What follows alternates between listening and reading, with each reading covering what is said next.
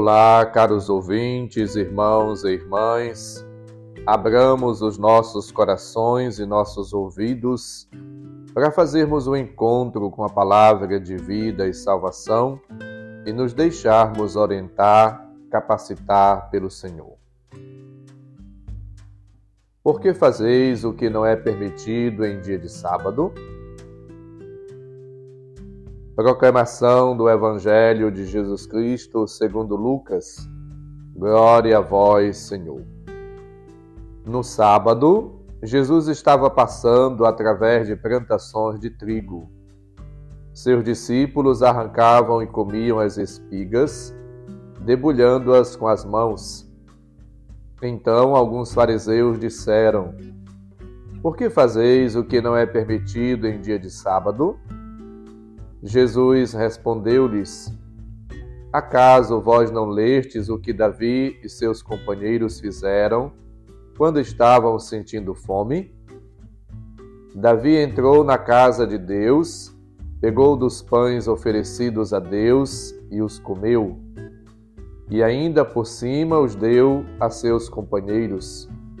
No entanto, só os sacerdotes podem comer desses pães. E Jesus acrescentou: O Filho do Homem é Senhor também do sábado. Palavra da salvação. Glória a vós, Senhor.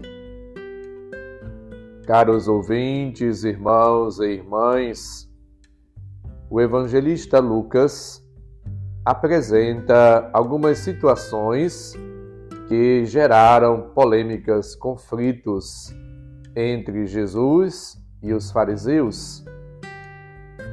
E o sábado era uma delas. Segundo os fariseus, o sábado era um dia sagrado e, portanto, tinham práticas permitidas, outras não, neste dia. Jesus aproveita desta realidade para mostrar aquilo que é positivo no dia de sábado. É preciso, portanto, refletir, pensar, ter bom senso diante da lei, diante das instituições. As leis, elas estão a serviço da vida e elas servem para orientar, conduzir as pessoas a uma harmonia, respeitando os direitos cada, cada uma delas. O modo positivo e prepositivo como Jesus entra na polêmica com os fariseus impressiona. Jesus, ele conhece os 613 preceitos, além dos 10 mandamentos, mas é importante entender que toda lei tem um significado, um espírito, assim podemos dizer. A lei visa o bem-estar social, proteger e defender a vida em todas as suas circunstâncias e momentos. Jesus mostra que é preciso agir com liberdade diante de uma tradição que parece não admitir exceções.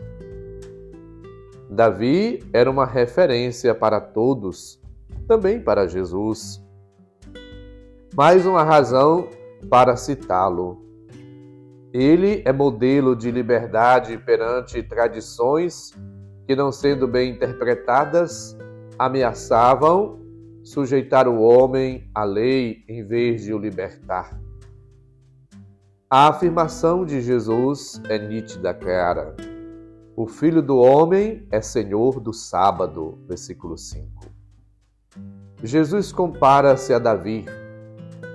Por outro lado, afirma a sua superioridade e implicitamente ele se apresenta como Senhor do sábado, como Deus. Cristo, portanto, desde o princípio da criação, ele revela a sua consciência e ser o Senhor do sábado. Isto significa, portanto, ser igual a Deus, porque foi Deus quem estabeleceu a lei sabática, conforme Gênesis capítulo 2, versículo 2 seguintes. Jesus é Senhor de tudo, da vida, da história, dos povos, da cultura, do mundo. É preciso, portanto, deixá-lo conduzir-nos e realizar em nós a sua obra de amor, a sua obra de salvação que o Pai lhe confiou para libertar-nos do mal, do pecado, da morte, de Satanás. Somos chamados todos a acolher o dom de Deus, a graça de Deus e a agir como Cristo, que veio reconciliar-nos com o Pai. Ele é a nossa salvação. Ele nos reconciliou e realizou uma obra de reconciliação na cruz. É imensa a generosidade de Cristo. Somos chamados a acolher o dom de Deus, a graça de Deus, a salvação e o Espírito Divino que nos liberta. São Paulo, em Romanos 5,7, vai dizer: Quando éramos pecadores, Cristo morreu por nós. Portanto, Deus nos quer santos, como lembra nos Colossenses 1:21, santos, imaculados e irrepreensíveis. Aqui está, portanto, o caminho a ser trilhado, o caminho da vida, da pureza, da santidade, do bem, da solidariedade, da partilha, do amor para com Deus, do amor para com o próximo. Aqui está a oportunidade de atingirmos esta meta. Com a morte e ressurreição de Cristo, somos todos chamados a uma vida nova, para vivermos generosamente em Cristo como sinais do seu amor. Somos chamados a permanecer de maneira firme na fé, numa vida sólida, aderindo a Cristo pela fé e ligados, unidos a Ele na corrente de amor que vem do Pai e passa por Cristo. Somos chamados a permanecer firmes em Cristo para, cheios, repletos da Sua graça, buscarmos trilhar sempre o caminho da santidade. Jesus nos ensinou, conforme Mateus: Aprendei de mim, que sou manso e humilde de coração. Assim, vivendo à altura de Cristo, ao modo de Cristo, como seguidores de Cristo, discípulos e discípulas cristãos e cristãs, somos chamados a testemunhá-lo ao mundo, às pessoas. Então, peçamos hoje a graça de sermos fiéis a Deus e que tudo o que existe possa de fato favorecer a vida, promover a vida e ajudar-nos a defender a vida em todos os momentos e circunstâncias. Que as instituições sejam de fato auxílio possam subsidiar e favorecer a vida. Que a vida, portanto, seja